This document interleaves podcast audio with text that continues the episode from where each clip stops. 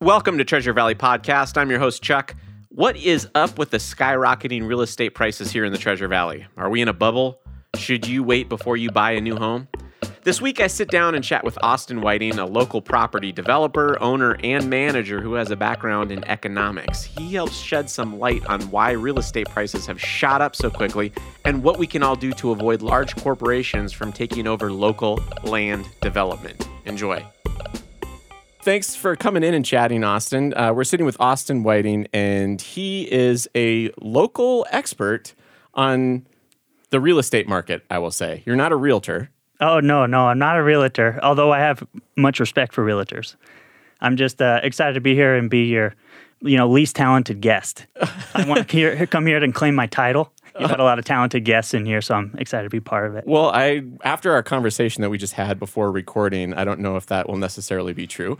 You're very knowledgeable in the history of real estate, and you're very knowledgeable in what we have going on right now here in the Treasure Valley, which if you're on social media, a lot of people have complained that I've seen about the rising housing prices. And there's a lot of blame that gets passed around people moving in from out of state, yada yada yada. There's there's a lot of fingers being pointed there that I have seen. Right. However, it was an enlightening conversation that we have um, that we had before recording this. That that's not necessarily the case because there's a huge demand shortage. Excuse me, there's a huge su- supply shortage throughout the entire country right now. Yeah, that's Is that right. correct? Oh yeah, that's right. Okay, so if we want to compare this to like 2008, I think there are people out there that are kind of worried about or waiting for housing prices to collapse again. Mm-hmm. So 2008, that was a artificial demand increase, right? Based on financial instrumentation of the mortgages. Yeah, yeah, that's right. Okay, so we had a, a lot of people that were just rushing out, buying houses, buying extra houses that they didn't necessarily need because it was so easy to qualify. Um, they were creating financial instruments, selling them as A grade, and so it was just a bunch of bunk loans. Yeah, that's right. That's right. Chuck knows way more than he's leading on. Okay, so so that was 2008. Yeah, yeah, but that's right. In it, in your perspective, you don't see a giant dip coming anytime soon. No, I don't think so. I think that that crash was so unprecedented, and uh, mainly because of the extreme government intervention that was happening that would negatively affect the real estate market. That there were so many unqualified people getting loans, and then those bad loans being sold, and then people investing in those loans that created like, well, I mean, what they describe as, as a bubble, of course, that popped over time. But because that's not the case now, there's only a low supply happening or a supply shortage that's happening now. That's not government caused. It's just it's just the lack of houses and people willing to invest at this time. And so like my my message is it's never a bad time to get into the real estate market because hopefully you have that property for 30 years. And as you have it for 30 years, like the value is going to increase over time. And so it's very very different than 2008 like you're saying. Okay. And you have an interesting perspective, I think, as well as a property manager, because we were chatting before and you have this long term vision as far as how you manage your properties. we yeah, were we were right. talking about my neighbors, my former neighbors, and now I have new neighbors because I have a rental uh, right next door to me, and it's a big conglomerate that rents out properties that continually raises the monthly rent an exorbitant amount as the market dictates. Yeah, right. So I think it's interesting for you to explain kind of like how you take a long term approach when it comes to tenants, when it comes to real estate as well, because you're actually looking to buy right now, correct? Yeah, yeah, of course. I'm always looking to buy, look, looking for a good deal on the buying end. But like you said, uh, when we manage properties, then we're looking to have that tenant in there for a very long time, as long of time as they are not, uh, you know, ready to buy a, a house themselves or move on or invest in real estate themselves. You know, so uh, I think that it's pretty short sighted to have six month, one year contracts and then kick someone out and then raise the rent three hundred dollars and get in another one. Like uh, I understand that that's um, that might be profitable in the short term, but the amount of uh, what I've seen is the amount of money you save from a property management standpoint of having the same renters in there that you trust, good renters that pay all the time. Um, even if the rent's a little lower and you're having longer lease terms, like all of that is um, important for me, but it's better to build relationships. It's better to build um, effective relationships where both are mutually beneficial. Does that make a difference in caring for the property that you're renting out then as well? Oh yeah, definitely, definitely. Well, I mean, like if you give a guy a lawnmower and you say, "Okay, this is your job. You maintain this lawn." Like people take pride of ownership, and I don't think that that's talked about enough. It's like micromanaging, uh, like a micromanager at work.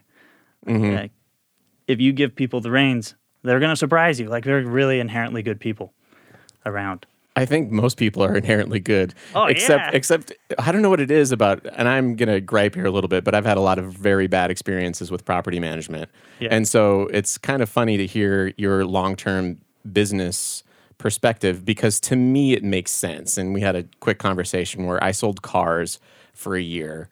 Uh, my initial sales experience was selling cars, and then I went into banking. And the difference between car sales and banking is that after you sell someone a car, you can hide as soon as they try to come back on the sales lot and return that thing Right? because you never got to see him again. yeah, you can you can get you can get away from it. You can tell them whatever they need to hear, get them in that vehicle, and then you're completely finished. Whereas if you sell somebody uh, a home equity loan or refinance their their house into something that they can't afford on a monthly basis, it's just going to attack you, and and those people will be around in the building all the time, um, endlessly, and so it it requires a little bit of foresight as far as relationship building.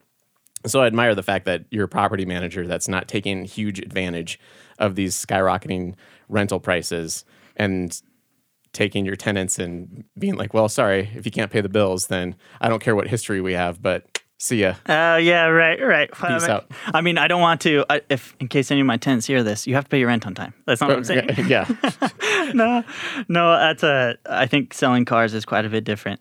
That I've uh, I've bought a few really crappy cars in my life, and always thought like that salesman lied to me to my face, you know, and walked out of there. So I uh, I empathize with that. And it's already too late. By the time by the time you sign that paper and take those keys, it's that's your car. yeah, right. better or worse better or worse so um you foresee that this this increase in housing prices right now we're currently in a little bit of a dip here in the in the treasure valley you said compared to where it was astronomically high Yeah, right. over the summertime um so the the question i wanted to ask you was um where do you see it going from here you Yeah, had some right. statistics about how populated the Treasure Valley is is becoming, and like how how we're ranked in the nation. Yeah, is that yeah. correct? Yeah, thanks. No, that's I um I think it's important to talk about like where we've been the last couple years. Okay. And you've talked about people complaining about rising house prices and that no one can find a place to rent that's you know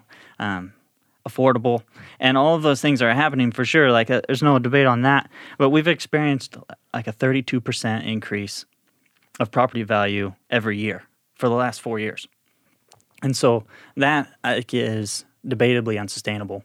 Yeah, that's intense. I'm just trying to do the math in my head really quickly. So, hundred thousand dollar property at that at 32 percent over four years, it would go at 132 thousand, and then a third more on top of that. So it'd be like another like 40 or 50 thousand, and then the next year another 60 thousand on top of that, and the next year maybe like another 70. So you'd be looking at a hundred thousand dollar house increasing to like 250 thousand probably or 275. I would say that's pretty conservative. Okay. Yeah, that's. I mean, that's what we've been dealing with, you know. Mm-hmm. And so, as of late, the last three months, some people have said four months, but we've seen some price decreases, and um, and it's mostly in the price market, or in the in the product market rather. That's uh, like two bedroom, one bath, you know, those kind of like a smaller square footage house Okay. and that's where the price decreases um, have been. Oh, I'm sorry. Let's start. No, no, no. It stayed pretty stable at Okay. the at the two bedroom, one bath, or like the three bedroom, two bath. That has stayed pretty stable the last four months. Okay. The places where we've seen price decreases are in like those higher, um, higher income houses where you're five bedrooms or something like that. Okay. And that's been really taking a dip. Um, I think that uh, that that's been happening, and it's mostly a it's mostly a psychology of buyers that it can't.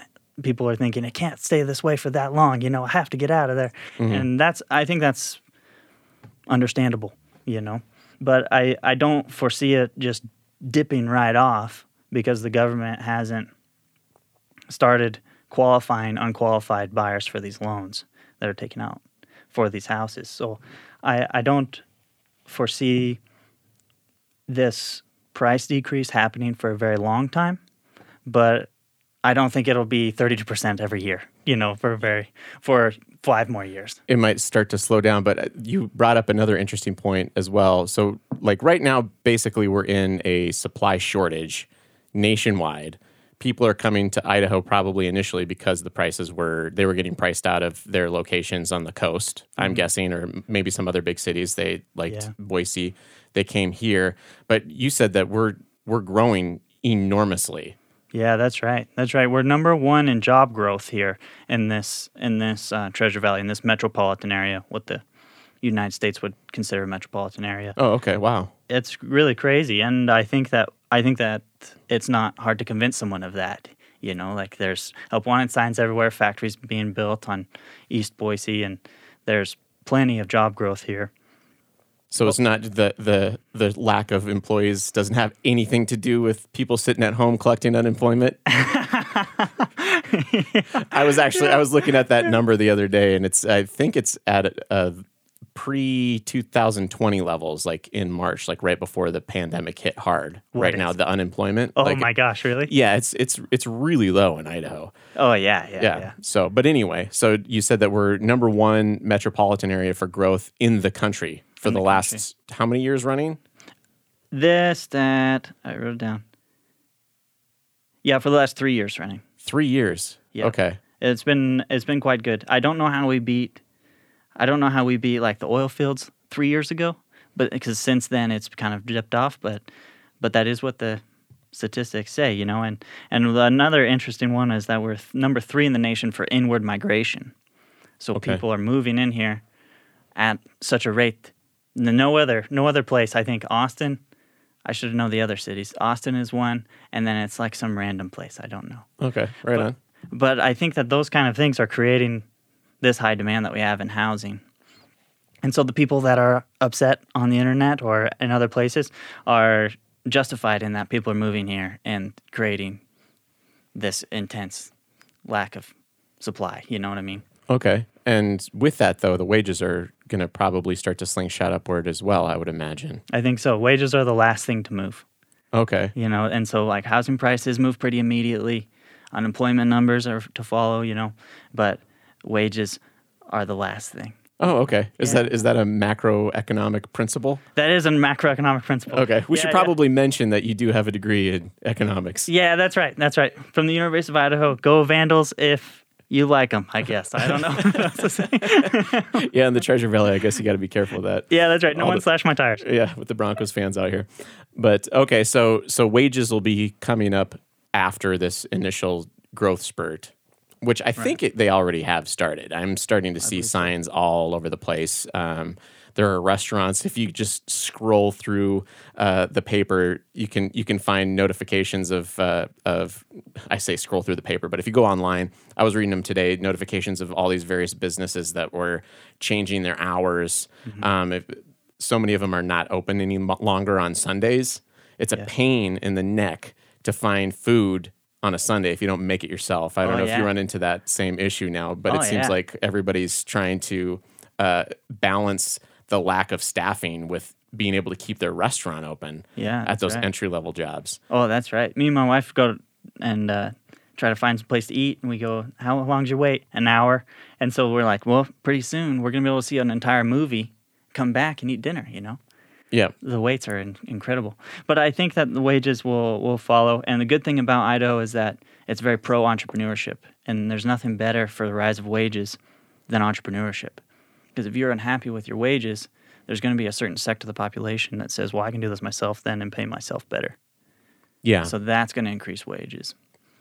I think more than any other factor besides time.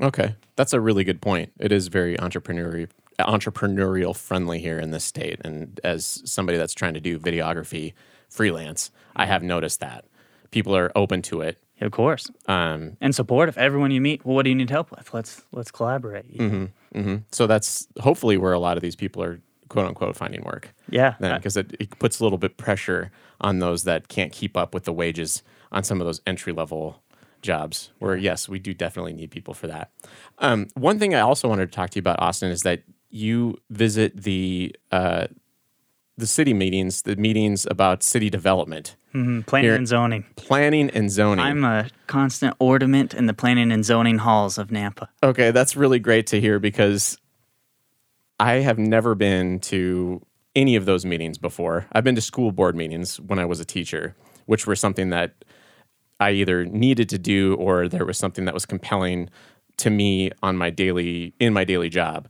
Um, but you attend these meetings quite a bit, and what do you think about the general population becoming more knowledgeable on what's being presented in those meetings? And how could how could civic involvement at that level, rather than getting worked up about national politics on Facebook, help people find solutions to more everyday problems Yeah. versus things that they don't have any control over? Yeah, yeah, that's an interesting question.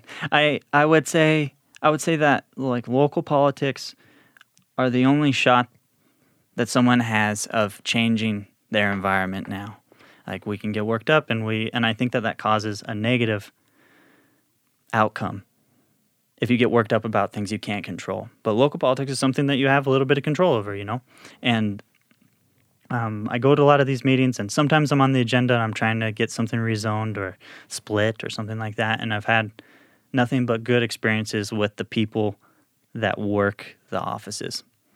I've had negative experiences with with people attending the meetings for the sake of anti-development Okay. you know and so what i what i see is that that people are the same people that are upset about people moving in and that there's no ha- the housing is too high and we can't afford rent are the same people that are trying to block the development happening and causing an, and causing an increase in prices because of the lack of new development happening. right right. We don't we wouldn't want a development to come in next to me because that's just i have lived here for 30 years and so i wouldn't want a duplex in my neighbor's yard. But i'm really upset about that my housing price that my taxes are going up you know my property taxes are higher this year. Ah, that's interesting. I actually did read something that as a country, part of the supply shortage that we're experiencing right now in real estate has to do with the fact that so many local areas just don't have room or the local politicians or the the local landowners and property owners don't want to put in large apartment buildings or duplexes. Wow. Or so it's it, there's an there's a density problem there's a population density problem that's just happening everywhere in the country but all independently. Mm, right right. That's not the case here. Okay. Excuse me. No it's not the case here. We have so much land and so much available available development. Okay. And I think that we're at an advantage, and why it's okay, why I'm not hesitant to say it's okay to buy. It's okay to buy here. Don't worry about how wild the prices are, is because we there's such a potential for growth here versus competitive cities surrounding us like Seattle, Portland, you know, major metropolitan areas that have nowhere to go. They're already grown out. yeah So it would be more difficult to invest there. that's a um, really good point So here, I mean, I don't know if you've ever drove between here and the Snake River. You know, we have Yeah. so much sagebrush that could be turned into houses, and there's so many of these random lots where developers are coming to these meetings trying to develop them, and are getting stonewalled because of the loud majority that show up to the meetings to stop the development, and that's creating higher housing prices and higher rents. hmm It's a problem we can fix. that's a really interesting dance Yeah, right, right. so the the way to solve the out of control pricing is to just open up to let more people in To let more people in. That's what I'm trying to say. people are going to come here regardless you have no control over mobility of people in, Yeah. in the housing markets or labor markets for that matter. Unless you unless you slash their tires. yeah, right, right. Which will happen to me by Yeah. the end of this. yeah, be careful, Vandals guy here. No, but yeah, that that makes sense. That's that's really interesting to hear that that's what's playing out here locally in the Treasure Valley. I imagine Nampa is similar to Boise, is similar to Eagle, is similar to Caldwell, and all those cities. Um, and I have noticed you mentioned the Snake River, but there are they're throwing developments in between Marsing and Melba that are blowing my mind Yeah, yeah. where they have very exciting. just huge swaths of houses being thrown in along the Snake River. It's a beautiful area out there. And uh, Mm-hmm. I live in Melba. Did you know that? oh no, okay. Yeah, yeah, yeah. You oh you did mention that. You did mention that you live in Melba, but it's it's really pretty out there, and they have all those those houses that are getting stacked in right on that highway. But I, I it just seems strange to me because it's so remote. Yes. But that's probably the only place that has been allowed to build developments to permit people to move in to the area. right, right. And I would argue because there's less people that see it. Okay. and there's less people being like, oh, okay, I, you know, if there's a development going in, you get those signs on the side of the road that say like public hearing notice, and so the le- the least amount of people that see those signs, the least amount of people that will show up to the meeting, and then make the chairman of the planning and zoning committee or the mayor or the city council feel bad about approving a project because there's less people there telling them that they don't want that to happen. Mm. I, I don't think it's the particularly the local politicians' fault because you have to do what your constituents want, right? And if True. your constituents show up and say we don't want this development, like I, I understand, I understand why that's not happening. But what what I'm more focused at is changing the ideology of that every every economic positive that's happened in this valley the last 10 years maybe is because of the increased demand of people moving here. Uh, uh, everyone's job has been effective. They're paying people more. There's more businesses to work for. There's more amenities to work for. Yeah. the infrastructure's improved because of the demand of people that have came. And so to bite that hand like you're everyone's benefiting from that increased demand. Yeah. And so to, to bite that hand at a city council meeting just seems it doesn't seem right to me Short sighted again. short sighted again Just like taking the increase in rents and then trying to put that on your tenant and increasing the rent by five hundred dollars a month all of a sudden. yeah right right right It's not going to be good in the long run. in the long run Well, in the long run, it's going to happen. I mean, Sure.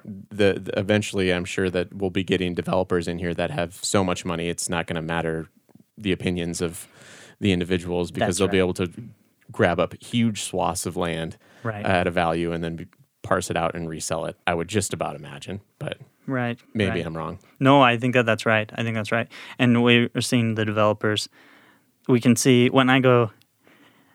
I can tell if the if the proposition or the plat map is going to get approved or something like that is going to happen based on the amount of lawyers in the room. Okay. You know what I mean? There's almost a direct correlation between how many lawyers are in the room and if it's going to pass or not. You know, and so like a Corey Barton Homes comes in, and you're like, okay, these guys know what they're going to do. Like they, they're they've dealt with these kind of people before, um, with these kind of uh, like development detractors before, and they're equipped. And so, another another caution that I have is, if you would like mom and pop land, uh, lo- excuse me, mom and pop landlords like myself to come in and do a little bit of developing, have a few rentals, you know, make it short, and you're not dealing with a giant corporate head. And we need to support the developers that are smaller than a Corey Barton or a Coleman Homes. That's a really good point because they can just come in there with the lawyers and and make sure that anything passes because it would be too expensive for a small city council to Yeah, fight. to fight against that many lawyers. Yeah, right, right. And so it, you will get a better housing product and a more thoughtful and a more um, like family centered housing product in the valley if we support local landlords or local developers rather than making it so hard that the only people that are successful are the Jeff Bezos of land development, you know. Yeah, So, because it's going to happen. yeah, it's something to think about. Something think That's a really good point. That's a really good point. So, uh, do you do property management for anybody then? Or Yeah, I do. I do. We manage our rentals that we own ourselves, Okay. and then we also do like contract property managers for other um, property owners or real estate investors. Okay. Then we rent out there. How can people get a hold of you if they need to use your services? Yeah, I, uh, our email address is probably the best way. Uh, we have a Facebook page. It's Jase J A S E Property Management. Um, so look that up on Facebook or send me an email. It's Jase J A S E PM two hundred eight at gmail.com. Excellent. Well, thanks so much for your time today, Austin. That was a great conversation. And listen to Austin. Go to those local meetings and, and push for development because otherwise we're going to have bigger corporations coming through and putting the developments in that we're fighting against right now. Absolutely. Thank you. Thank you for having me. All right. Thanks, Austin. Thank you for listening to Treasure Valley Podcast. If you enjoyed this podcast, please like, subscribe, and share with your friends.